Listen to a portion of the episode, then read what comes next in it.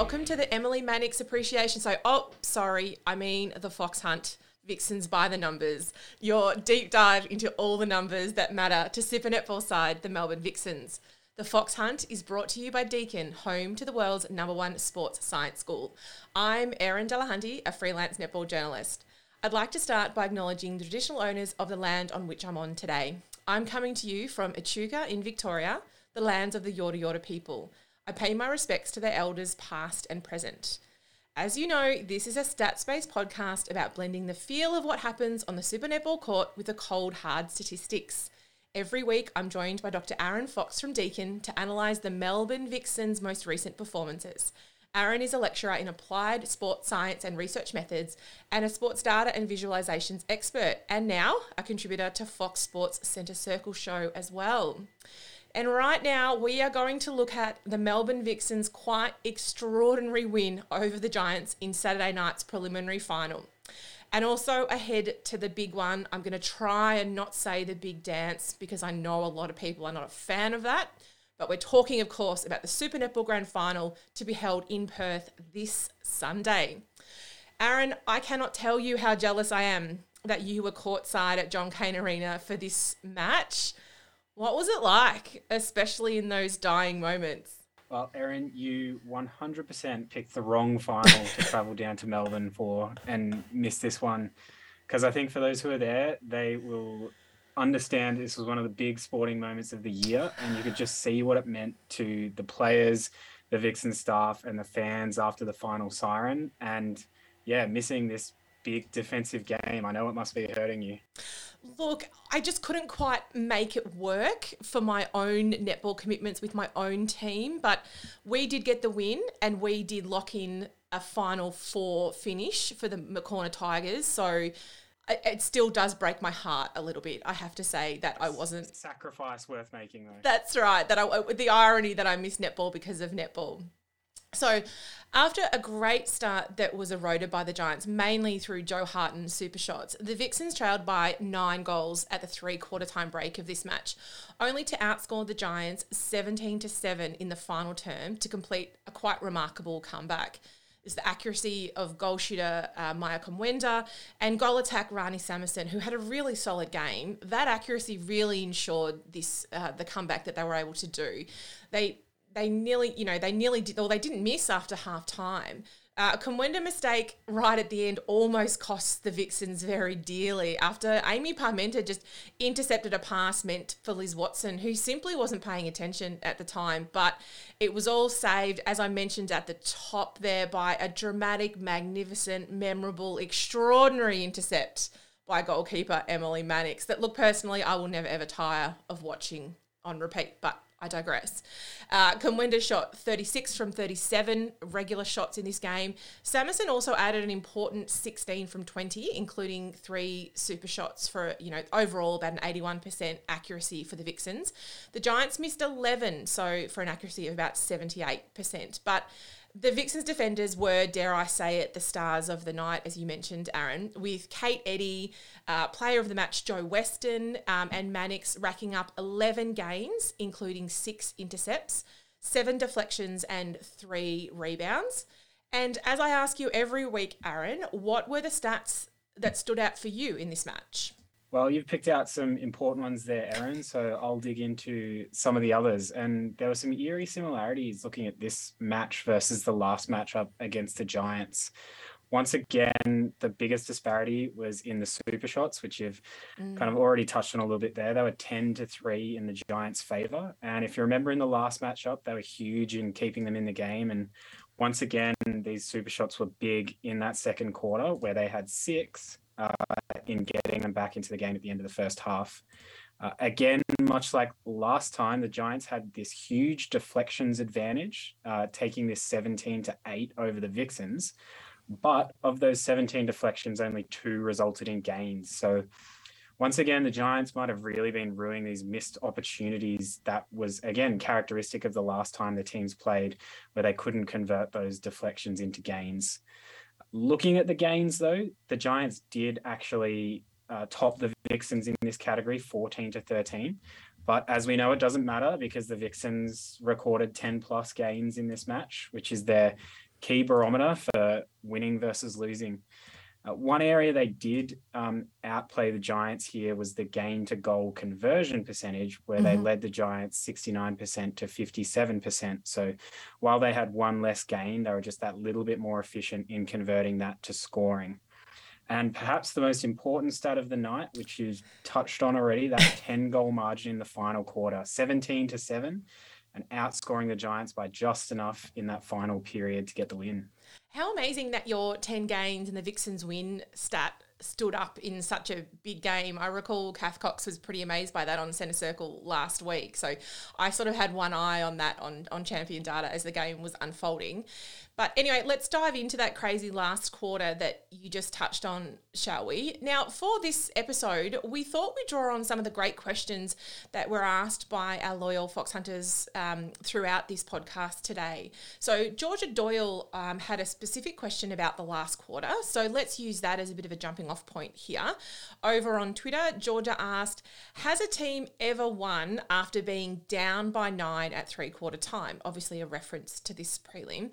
She's confident you can compare super shot era and non super shot era here because in the prelim, the two sides both had the same number of successful super shots in that final quarter, which was just the one. And it was such a dull quarter as well, wasn't it, Aaron? With a lacking yeah. the excitement of super shots.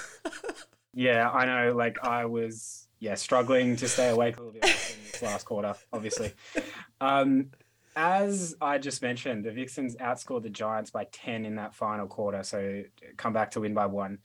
There are a couple of examples across uh, ANZ Championship and Super Netball history mm-hmm. uh, where teams have outscored opponents by 11 in the final quarter of a match. This is the most uh, teams have ever outscored their opposition by in the fourth quarter. And these were in 2017 and 2018. Mm-hmm. But in these matches, the winning team was only six and one goal down at three quarter time. So I'm looking at ones where teams have been down and then won by the end of the match. Um, so this comeback from a third quarter deficit of nine goals mm-hmm. is in fact the biggest fourth quarter comeback in ANZ Championship Super Netball history mm-hmm. um, by one or two goals, I think. Um, but what makes this even bigger, I think, is that it was in a final.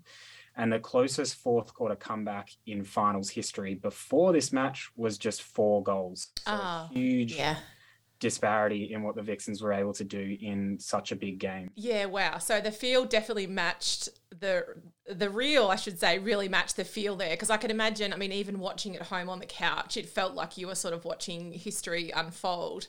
The closeness of the game towards the end has really been the focus of much of the discussion since then. But I think it might be worth looking at the fact that this game actually wasn't this close across the board if, if you, you look at the, the goals scored. So, um, our friend Ian Harkin, also from Twitter, had a question to help us flesh this out. He asked, How many examples can you find of games that end with a very close result? But didn't have any close quarters. So the quarters in the preliminary final were won by 8, 10, 7, and, and 10, as we've just talked about. And yet the game was decided literally on the final whistle. And for the purposes of this question, we're going to define close uh, as one or two goals, and then five goals, I guess, as the outer limit for what is a, a, a close quarter. So I thought this was a really great, great question. What did you find, Aaron? Yeah, it was definitely a great question. And a really interesting kind of notion of a close game that was never mm. actually close when you look at it from a quarter by quarter perspective. So I once again looked across ANZ Championship and Super Netball history uh, for games where goal differential was five or more in every quarter, and this turned up 17 games. Now, across 15 of these games, the final margin ranged from 19 all the way up to 43, so in these matches, mm. it's typically one team simply staying on top across most quarters.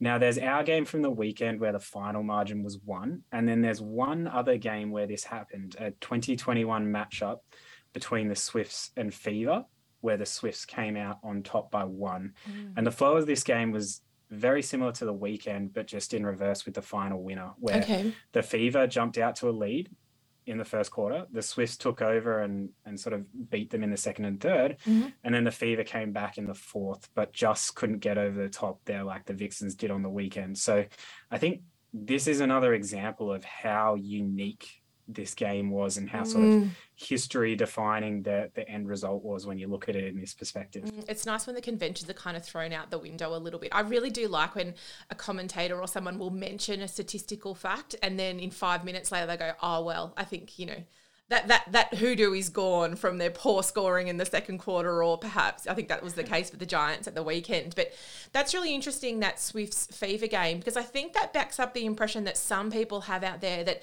fever can can fail in the close ones or you know towards you know to have to be able to fight back in so that's really um, really fascinating but now it's time to focus on the big one, the grand final to be held at RAC Arena, which is on the lands of the Whadjuk Noongar people. We know some Vixens are making the journey over the Nullarbor to watch in person, but for those following on TV, the match will be streamed live on Kayo Freebies. It starts at 7 pm Eastern Time, which is 5 pm in Perth. And if you need any information about how to watch, jump onto the Melbourne Vixens website. And also on the Vixens website, fans can send their favourite player or support group or anyone from the Vixens a message of support ahead of the grand final. But on to the important stuff. As our loyal Fox Hunters would know, the Vixens have played Fever three times this season, winning by nine goals in round four and then six in round 10, but of course losing the major semi final at John Cain Arena by nine a couple of weeks ago. Now, you wanted to talk about some contrasting stats between the two teams, Aaron. Yeah, definitely, because there's some really interesting things that come out when you look at the Vixens wins versus losses across these three games. But we'll start with the Fever first. And looking at their stats across the three games, they're actually surprisingly consistent. We'll get to the Vixens in a sec as to where these big differences are. But this sort of lends itself to my feel around the Fever that there isn't a whole lot of wiggle room in their game. They play a certain way and they consistently stick to it. You know, they Mm. they have their game plan and it typically it, it follows the script. Um, but the main differences in these three matches for the Fever, uh, in the first two losses against the Vixens, they had three and four intercepts, but then they had eight in their win in that Yeah. semi final. And then if you look at the flip side for their total possession losses, um, in the two losses against the Vixens, they lost possession 22 and 20 times, but only 17 in their win in that semi-final. And they were kind of the the key things that stood out when you contrasted the Fevers team stats across these three matches. Yeah, I mean, we're talking about such small margins, aren't we, really? Like you're looking at the intercepts, you know, the, the difference between four and eight, you know, one intercept per quarter, but it really is enough for them to, to get control and, and win the game. Um, it's almost like defence matters in the end, Aaron, in finals. Just a little bit. But what about the other end? Because we love uh, our goalers as well. What distinctions have you spotted uh, bet- there between the two teams? Yeah, well, as I said, the Vixen stats are where the big contrasts are, and perhaps this bodes a- well for the Vixens as they seem to kind of control their own destiny in these matchups Mhm. with how they play, maybe more so dictating the result. And like I said, we'll start down the uh, attacking end, and attacking efficiency was a big contrast in the wins versus losses against the Fever this year.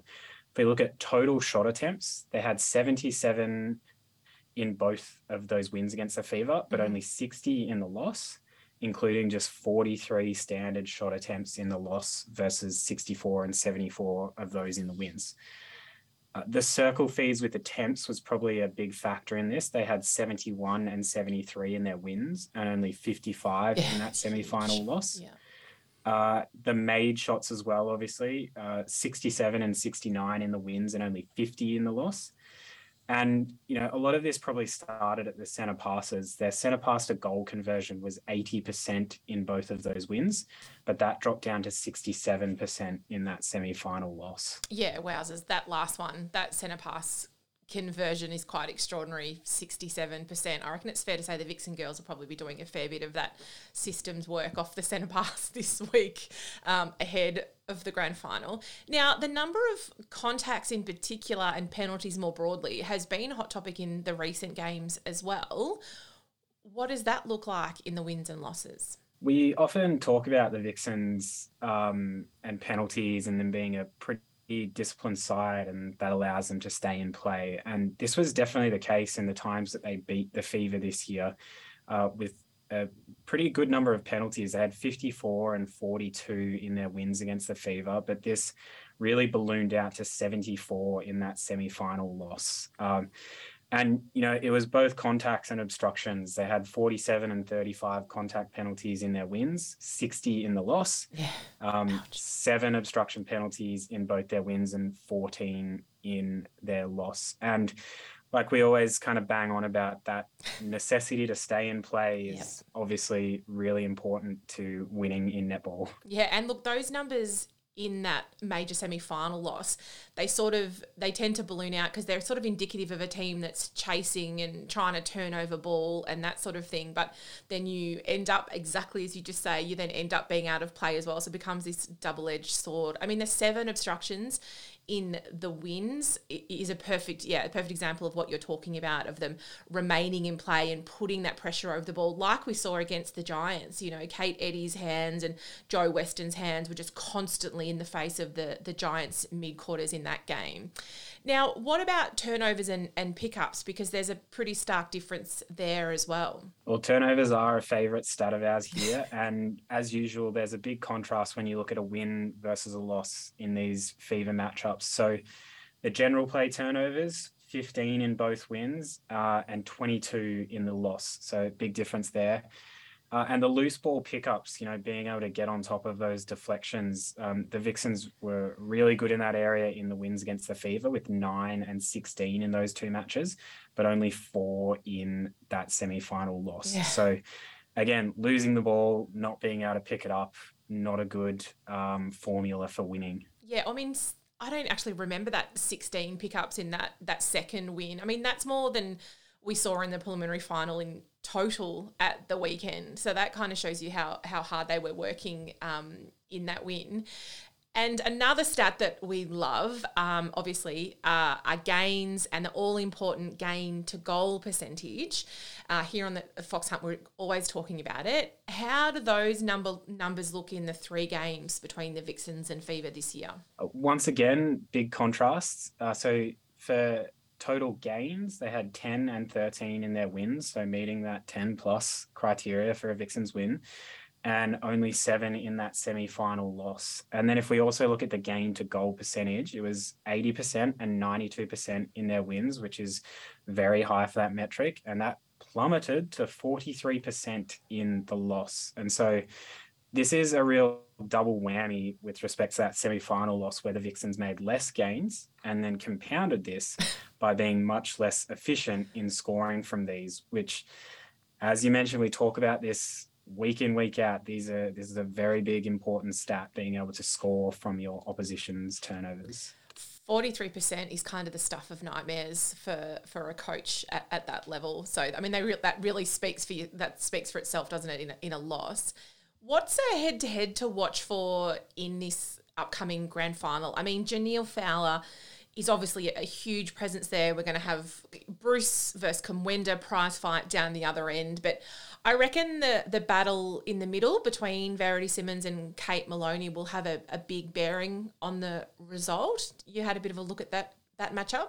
Yeah, we'll have to get into the nitty gritty of the mid court here. We know, as you say, Fowler and Kumwenda down either end, they're going to score. You've got Yeah. to shut them down. Um, but there's some, I guess, some more intricacies between this potential matchup between Verity Simmons and Kate Moloney. Uh, and looking back at how this has gone in the previous matchups, it was interesting to see that in the two Vixens wins, Moloney played one match each, predominantly in center versus wing defense. Mhm. And then in the semi final, she was somewhat forced to flip between the two. And so perhaps this flexibility to keep Moloney in a consistent spot is key to those regular season wins over the Fever. But I do think that Moloney playing in center, um, it might come down to a key shutdown role in this grand final. Uh, because if you look at Simmons' numbers of feeds, these have progressively grown from 23 to 32 to 35 across the matchups against the Vixens this year. Shows she's become a more prominent feeder in these matchups as the season's gone along. And those 35 feeds in the semi final was her second highest total for the year. And so, obviously, limiting the ease and volume of feeds going into a shooter like Jhaniele Fowler is a big factor in stopping the fever. And so, we might really see Moloney try and shut down that avenue to the to the shooters in the grand final. Yeah, and obviously, uh, Kate Moloney has that really strong defensive background. We know in the discussion for Diamonds, a lot of people were saying, is she a wing defense? Is she a centre? Is she a wing attack? And I, I think people maybe question sometimes her attack game, but defensively is where she, you know, she really can dominate. We saw that against Jamie Lee Price at the weekend. Also, I think it's really interesting. Um, you were talking about Simmons having those really high numbers and those growing, but it felt as if in that major semi final that they were at the Fever were able to spread the load as well and let Alice Teague-Neeld take a lot of those feeds into Fowler. So it didn't have to be all on Simmons's shoulders, even though she was obviously still the number one um, feeder. So that's for me why I think Kate Eddy is really key as well here. That you've got that sort of double defense in the in the mid court there. Now it's time for Fox Answers the fans. I mean, we've been doing this a little bit during this episode, but he, we, we're here for proper now, where we try to stump Aaron with a curly statistical question. And once again, we've got a stack of really brilliant questions from listeners. So Libs Bennett on Twitter is first up. She wants to know when was the last time a team who scored the first goal went on to lose the game? And also, when was the last time uh, a side won the first quarter but went on to lose the game. So she's interested in this stat for the 2022 season uh, in particular and then sort of finals historically. Well, I mean, I was on a bit of a roll looking through historical data this week, so I kind of just decided to take a look at the entire ANZ Championship Super Netball back catalogue for these ones actually. Uh, you know, knowing Libs and her stats on Twitter, this is actually a pretty standard question from yeah. uh, but an I- interesting one nonetheless. Um, and it turns out that the team that scores the first goal actually loses the game about 43.6% of the time. So it's a bit of a dip below a 50 50 split with respect to scoring that first goal, but still not a whole lot much better than what I'd label as flipping a coin. Okay. Uh, now, when we look at the leader at the end of the first quarter, it's actually much closer here with the leader at quarter time losing about 51.3% of the time. So, technically, you're more likely to win if you're losing at quarter time. But I wouldn't say this is a solid statistic. Again, it's a bit of a coin flip. And I'd say my conclusion from this question that is if your team doesn't score the first goal or if they're down at quarter time, no real reason to give up. You're still in it. Keep playing. Still in it. Yeah. Good to know. Look, you t- I don't know how I feel about you telling me that the coin toss at the start of the game to get the ball or the end doesn't really mean anything, Aaron, because as the captain of my co-captain of my team, I take that role very seriously, and we actually keep statistics between my co-captain and I about who wins them and then who wins the game based off of that. So don't tell me it, it doesn't matter, okay? well, we can look into your numbers in a little bit more detail later on. Now, for something wonderfully niche, Twitter user Lee wants you to examine the impact of Jo Weston's hairstyle on the Vixens win loss ratio this year. So, with a special focus on what happens when she wears the plait pony versus when she doesn't. So now you've done some brilliant statistical analysis across the last 14 episodes or so of the Fox Hunt pod, Aaron, but this is the stuff that matters. What can you tell us? Uh, well, I'll start by saying, firstly, like plait, pony bun, these are somewhat new terms for me within my analytical career. Uh, but I will say that I've probably put the most effort out of answering any fan question into this one. You know, it involved watching replays, collecting new original data, etc. Um, so yeah, a, a, bit of effort's gone into this one. Love I it. did look back at this year's games and found that the plait pony again correct me, Aaron, if I'm saying it wrong. Got it right. Made an appearance in 14 games this year, and the bun only came out just in two. Ooh. And in those 14 games of the, the Plait Pony, uh, the Vixens recorded 12 wins and two losses at a win rate of about 86%. In the two games of the Bun, the Vixens won one and lost one with a win rate of 50%. Uh, so I've got to say here, the limited bun sample size is probably messing with any ability to draw conclusions. And there's potentially a bit of what I'd label recency bias sure. going on around when discussing Jo Weston's hair because Admittedly, the win with the bun did come against the Thunderbirds in round 13 and the loss in that semi final. So, Yep. perhaps some late season changes coming into Weston's routine here. Yep. Uh, but even that win against the Thunderbirds in round 13 with the, the Western bun wasn't the most convincing Sing one win. of the Yep, year. true. So, I guess if you're Jo, do you risk it for the grand final? Um, I don't really know. And I've got to finish here by asking, you know, how did we get here with this podcast, Aaron? The last bit of analysis for the year is focusing on player hair. Look, Aaron, here on the Fox Hunt, we can talk, walk, and chew gum at the same time. We can pull apart the statistical anomalies of the world's best netball league, and we can care about hair. We can do both of these things. I think it's also important to point out that Jo had the pony plait in the 2020 Super Netball Grand Final, which of course the Vixens won too. So I think that's an important data point. Um, but I, I'm thrilled to think that we've been able to discuss things that are this important as well as the serious analysis that we've done. It's great to hear too Things- from the fans. that matter. It is. Now, look, as is customary at this time of the pod, I have to ask you for a prediction, Aaron. Uh, but this one is very important. Not only do I want a statistical performance prediction, please, but I want a winner and maybe even a margin if you can stretch to one, maybe an MVP. I want you to put it all on the line for me, please. Mm. Well, firstly, I think it's pretty safe to say that Jo Weston will 100% come out with the pony plait for the grand final. The data certainly supports that. So let's get that important one out of the way. Tick. Uh, I cannot avoid my old favorite for a fever matchup. Uh, and with the Vixens defensive unit meshing again towards the end of that preliminary final, I think that they can limit the fever to that scoring range of 60 to 65. It's an old favorite, but we'll come back to it again. Uh, and now I have strayed away from predicting predicting wins and margins all year, Yes. but I suppose the leash is off for the grand final. Yep.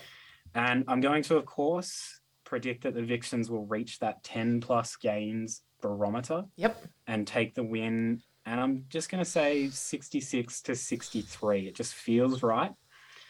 And, you know, we didn't sneak in a Watson watch No, this we week. didn't. So she's going to take out the MVP for the grand final. I love that you've gone really big there with an MP- MVP prediction, Aaron, and also that old favourite of ours of the score differential. Well, thanks to our partner Deakin University, the world's number one sports science school, that's our bumper grand final preview, and we've crept up a little bit on the time, so hopefully our listeners will forgive us for that. Now, while you're watching the grand final this Sunday or during the week, please make sure to tag your pictures with hashtag finals fearless on your socials so the team from the Vixens can share the love. And a massive thank you to you, our listeners, for being with us this season whilst we dove deep into the numbers and statistics of the Melbourne Vixens. I'm Erin Delahunty, and you've been listening to The Fox Hunt.